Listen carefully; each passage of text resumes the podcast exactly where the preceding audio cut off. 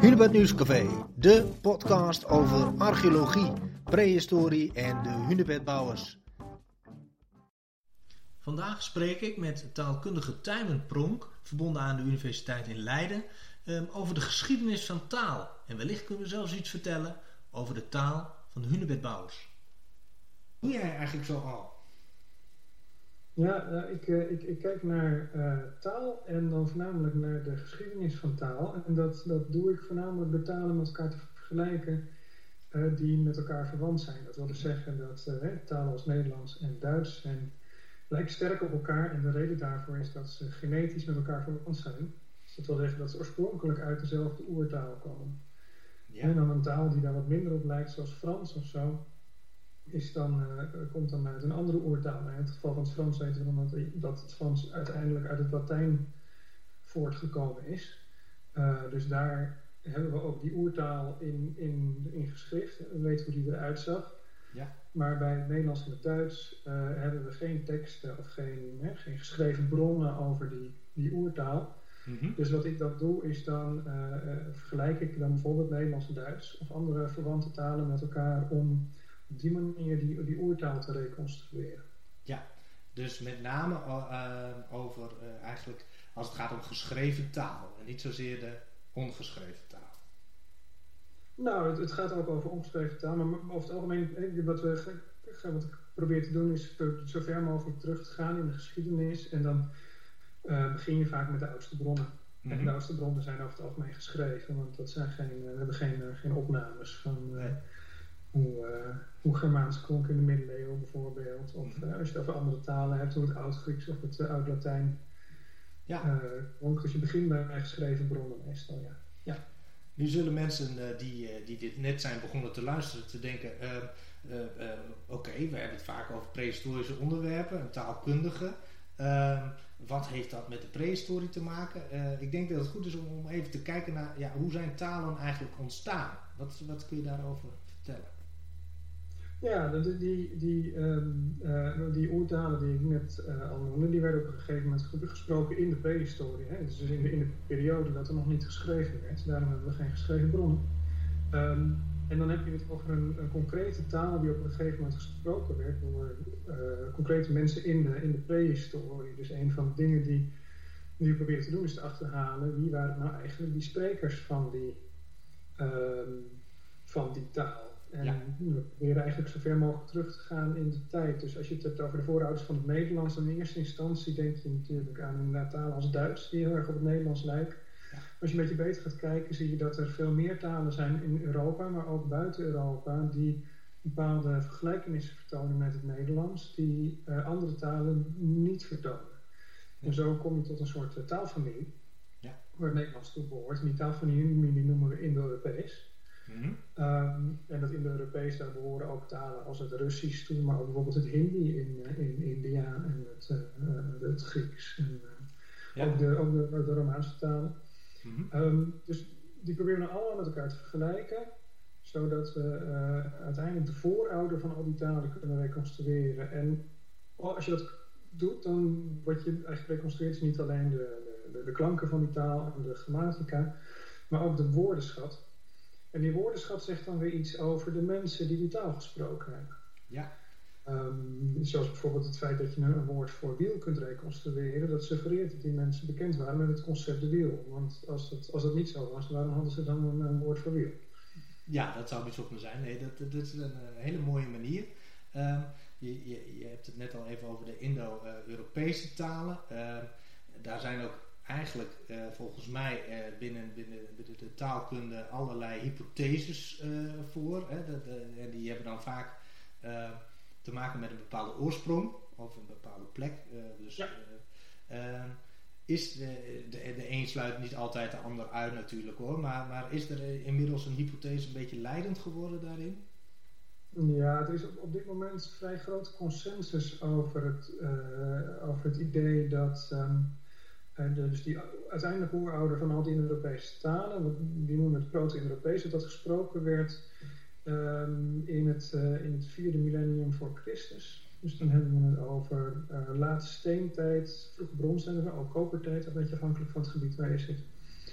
Ehm, en dat die gesproken werd in de steppen ten noorden van de Zwarte en de Kaspische Zee. Dat is dus eigenlijk het huidige Zuid-Rusland en een deel van de Oekraïne. Ja. Is dat dan het gebied wat Anatolië wordt, Anatolië wordt genoemd? Of?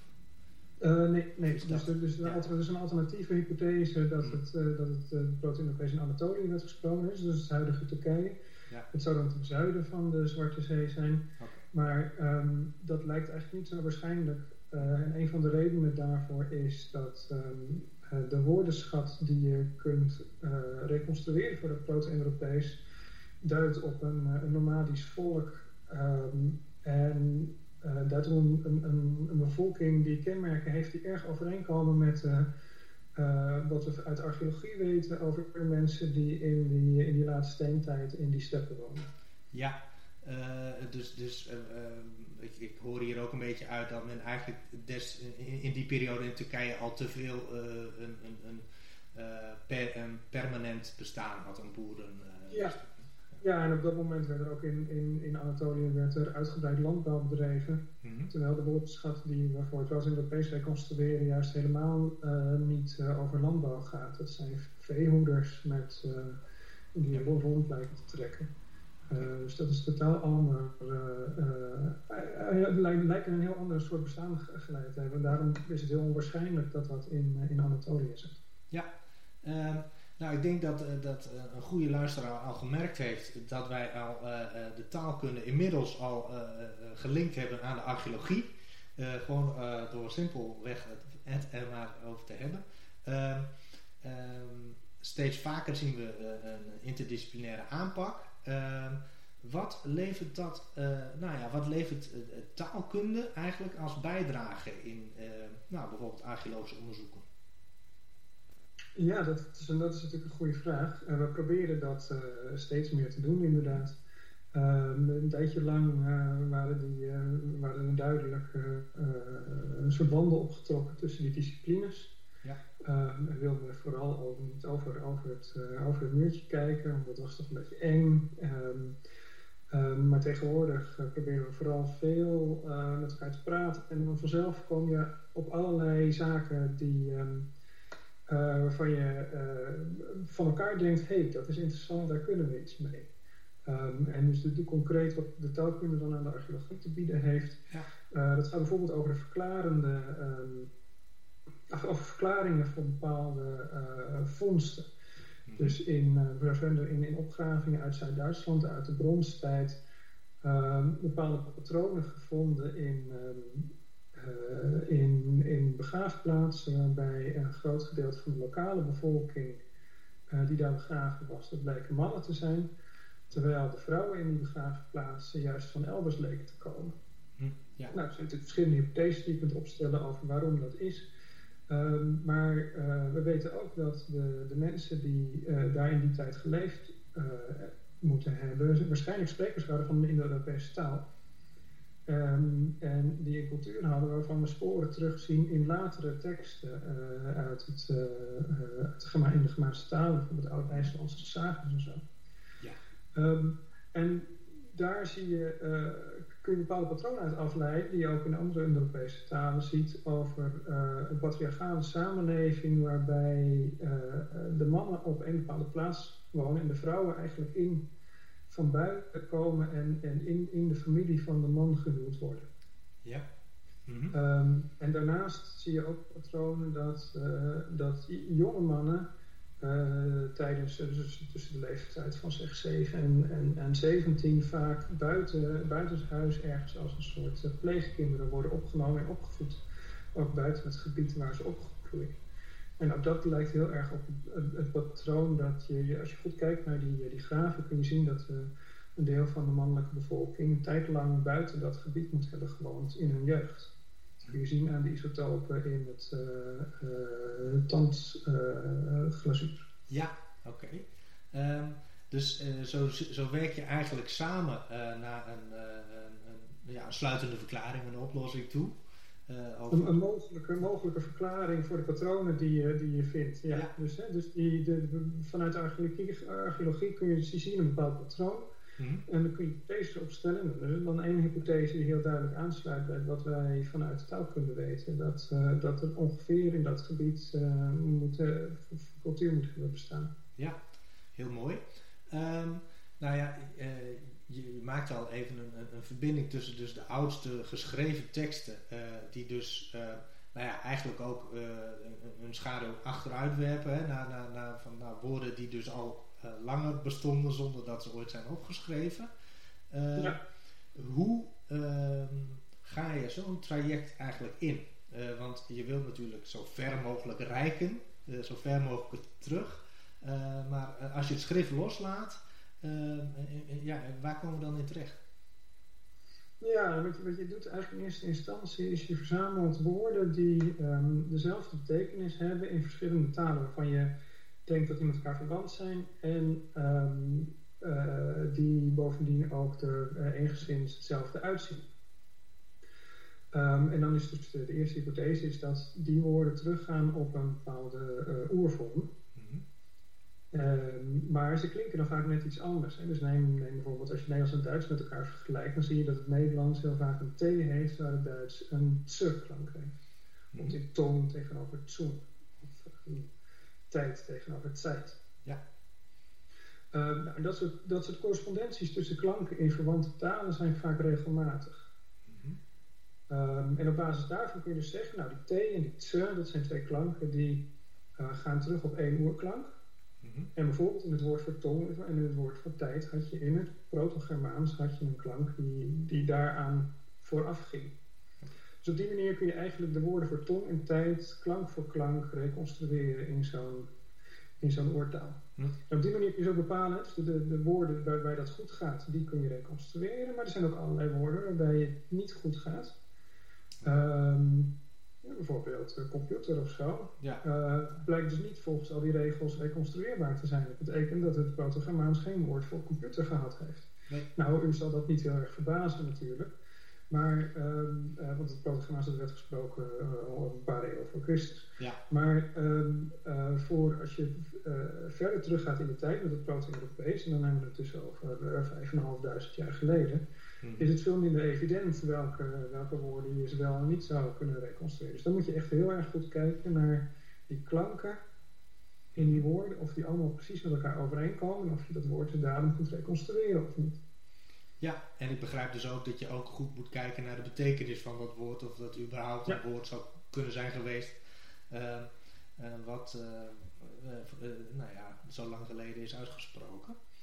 Um, en het aardige daarvan is dat je dan ook in staat bent om te bepalen dat sommige woorden wel eens op elkaar lijken, maar toch pas later in de taal gekomen moeten zijn. Um, dus dan dus, okay. dus ja. bijvoorbeeld een woord voor bonen of zo in het Nederlands en wonen in het, uh, in het Duits. Dat lijkt natuurlijk sterk op elkaar en dat gaat inderdaad ook terug op het Proto-Germaans. Ja. Maar dat kun je niet reconstrueren voor het Proto-Indo-Europees. Dus je kunt zien dat het woord op een gegeven moment de taal binnen moet zijn gekomen, maar wel later dan 5.500 jaar geleden. Oké, okay, ja, en dat zou je dan eigenlijk, zou je dus vanuit uh, deze taalkundige uh, ja, inzichten uh, ook iets kunnen zeggen over uh, dat, dat men toen waarschijnlijk nog geen bonen verbouwde, om maar even zo te zeggen. Precies. Ja, en, dan, en dat is natuurlijk, dat is, op basis van één woord is dat aardig, maar je, je zou natuurlijk nog bepaalde hypothesen kunnen opstellen over waarom dat toch toevallig is, of dat ze net een nieuw woord nodig had, omdat ze een nieuw type bonen hadden. Ja. Maar het is interessant om naar hele betekenisvelden te kijken. Dus bijvoorbeeld de hele landbouwterminologie. En dan blijkt dat, dat er eigenlijk geen landbouwterminologie reconstrueerbaar is voor het Proto-Indo-Europees. Okay. En dus dan, zeker als je het over groepenwoorden hebt, kun je veel concretere dingen zeggen over, uh, ja. uh, over die mensen. Dus het Proto-Indo-Europees, even voor, de, alle duidelijkheid, dan hebben we het dus over de tijd ouder dan 5000 jaar geleden. Ja. ja? Uh, en nou is dat natuurlijk net de tijd uh, waarin we hier vanuit het Unibed Centrum vaak onze verhalen vertellen. Namelijk de tijd van de hunebedbouwers hier in Drenthe. Uh, uh, 5.500 jaar geleden zeg maar even voor het gemak. Uh, dus wat uh, kunnen we over die mensen zeggen? Welke woorden zullen ze gekend hebben? Ja, dat is natuurlijk een interessante vraag. Ehm, en daar, daar, kunnen we wel iets over zeggen, maar ik, ik, denk dat het eerste wat we moeten zeggen is dat mhm. we vrij zeker weten dat ze geen Indo-Europese taal spraken. Want op het moment dat de hunebedden gebouwd werden, uh, werd het, het proto-Europees nog in de, in de steppen in Zuid-Rusland gesproken. Mhm. En, en dat betekent dus dat er in, in deze contraien één of meerdere andere talen moeten zijn gesproken. Ja. Um, nou is die methode die ik net beschreef, die is natuurlijk heel goed voor het vaststellen wat, wat de sprekers van het proto-Europees spraken. Maar hoe kom je er nou achter wat de sprekers van, van of wat de mensen die de hunebedden bouwenspraak. Ja. Um, nou, dat, dat kun je dus doen door te kijken welke woorden bijvoorbeeld het Nederlands of de Germaanse talen binnen zijn gekomen nadat die talen vanuit de steppen Europa binnen zijn gekomen. Woorden die het hebben overleefd dus. Ja, dus eigenlijk woorden die. Want bijvoorbeeld het woord voor boom dat ik net noemde, mhm. eh, dat komt dus niet uit het Proto-Europees, maar het moet wel ergens vandaan komen. Dat hebben die mensen niet zomaar verzonnen. Ze zagen niet een boom en dachten, hoe zullen we dat noemen? Laten we het maar uh, B-O-N noemen. Nee, ja. Ehm, dus dat soort woorden die niet teruggaan op de oertaal, mhm. moeten ontleend zijn uit een andere taal. Ja.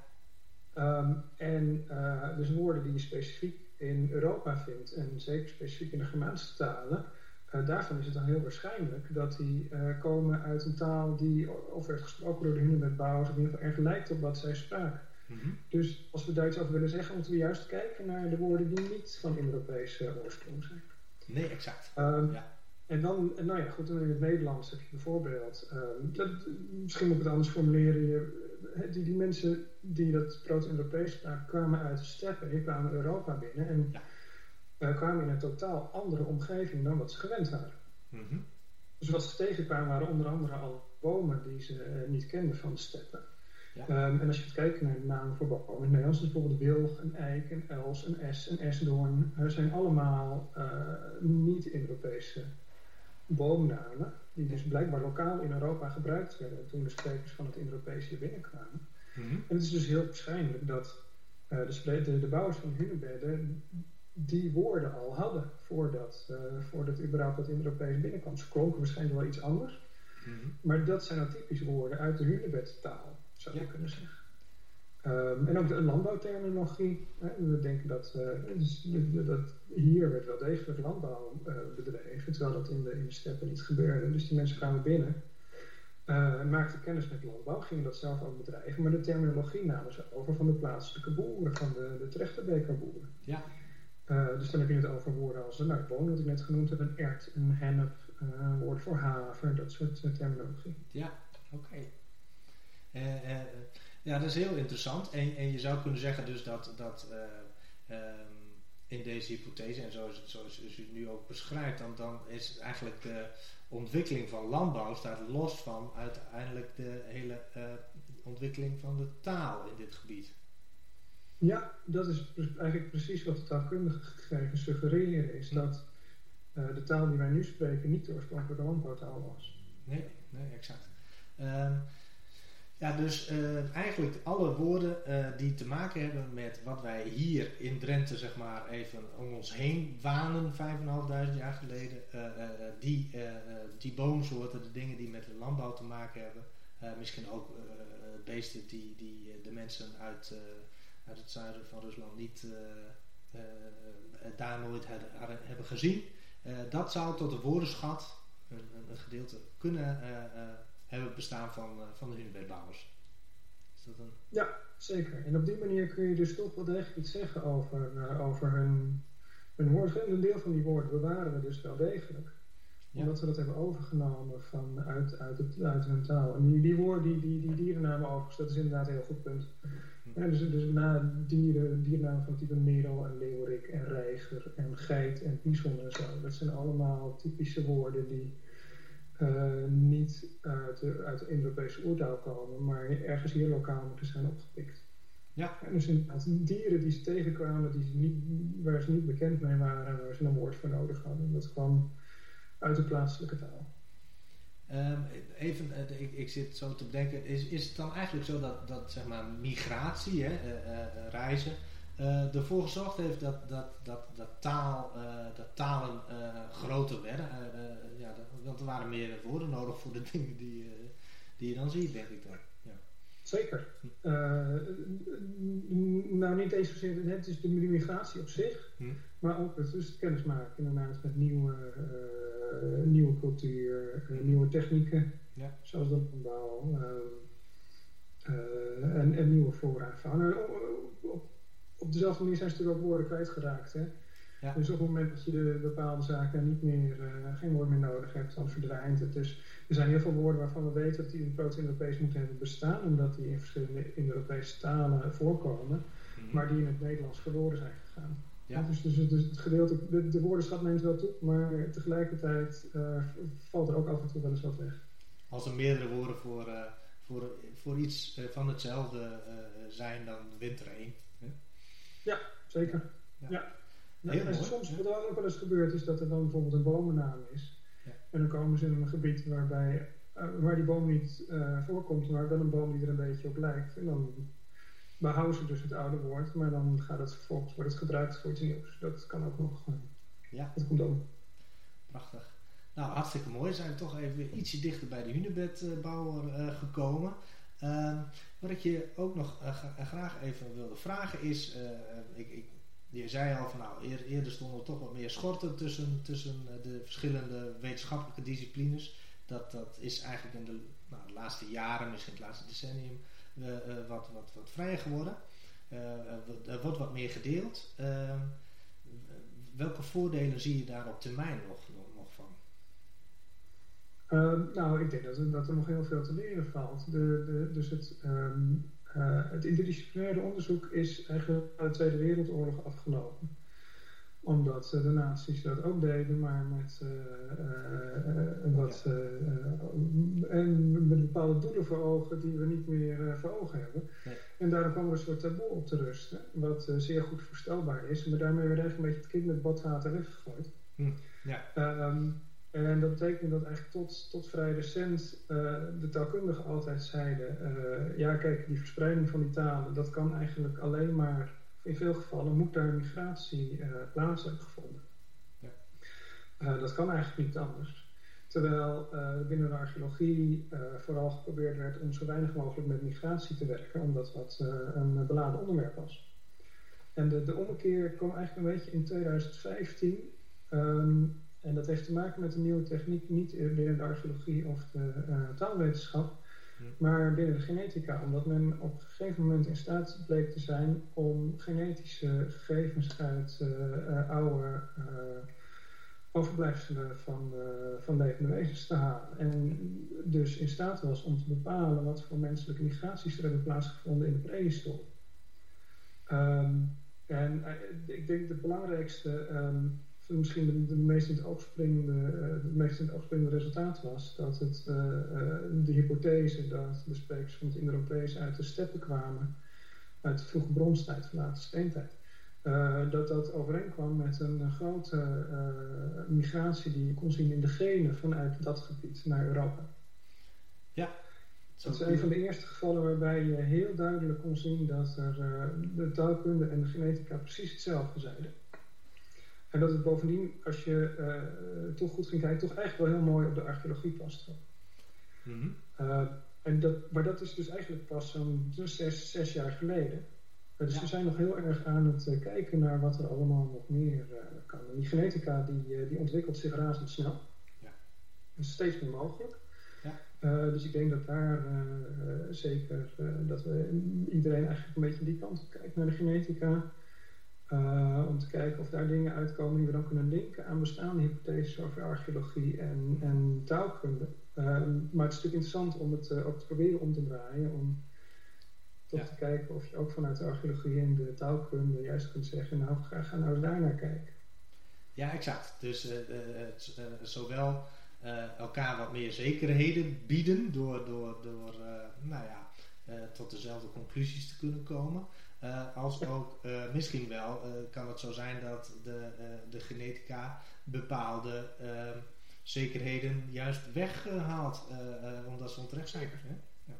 Zeker, en de, het was natuurlijk heel erg een hele mooie doorbraak. Het bleek dat in het geval van de, de Indo-Europeanen dat genetica, archeologie en taalkunde echt op één lijn zaten. Ja. Maar veel interessanter zijn wat mij betreft gevallen waarbij dat niet zo is. Nee, nee Waarbij je een, een, migratie ziet zonder dat er in de archeologie of in de taal of iets verandert. Want dat is in die zin interessant omdat je je afvraagt wat gebeurt er dan.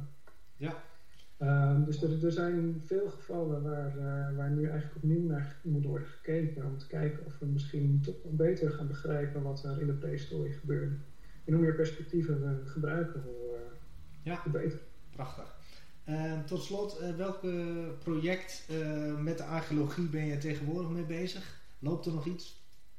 Ehm, nou, er zijn vaak wat, wat, kleine dingetjes. Uh, dus ik, ik, ben zelf niet in, ben niet in een heel groot project bezig met de archeoloog. Maar er is bijvoorbeeld een recent onderzoek naar melkresten in, op de steppen uit uit, uit vroege bronstijd. Waar wordt gekeken of, je, of ze iets kunnen zeggen over het begin van het gebruik van melk in die gebieden. Um, en um, ik kan daar iets aan bijdragen door iets te zeggen over wat voor terminologie je hebt in, in de, de vroege Europese talen over melk en melkproductie. En daar komen interessante dingen uit. Dus een van de hypotheses is nu dat er uh, uh, misschien toch later, in dat gebied later dan gedacht werd, dieren gemolken werden. Okay. En dat dat misschien wel heel erg mooi past met het taalkundige bewijs voor, of eigenlijk dus gebrek aan bewijs voor uh, woorden die.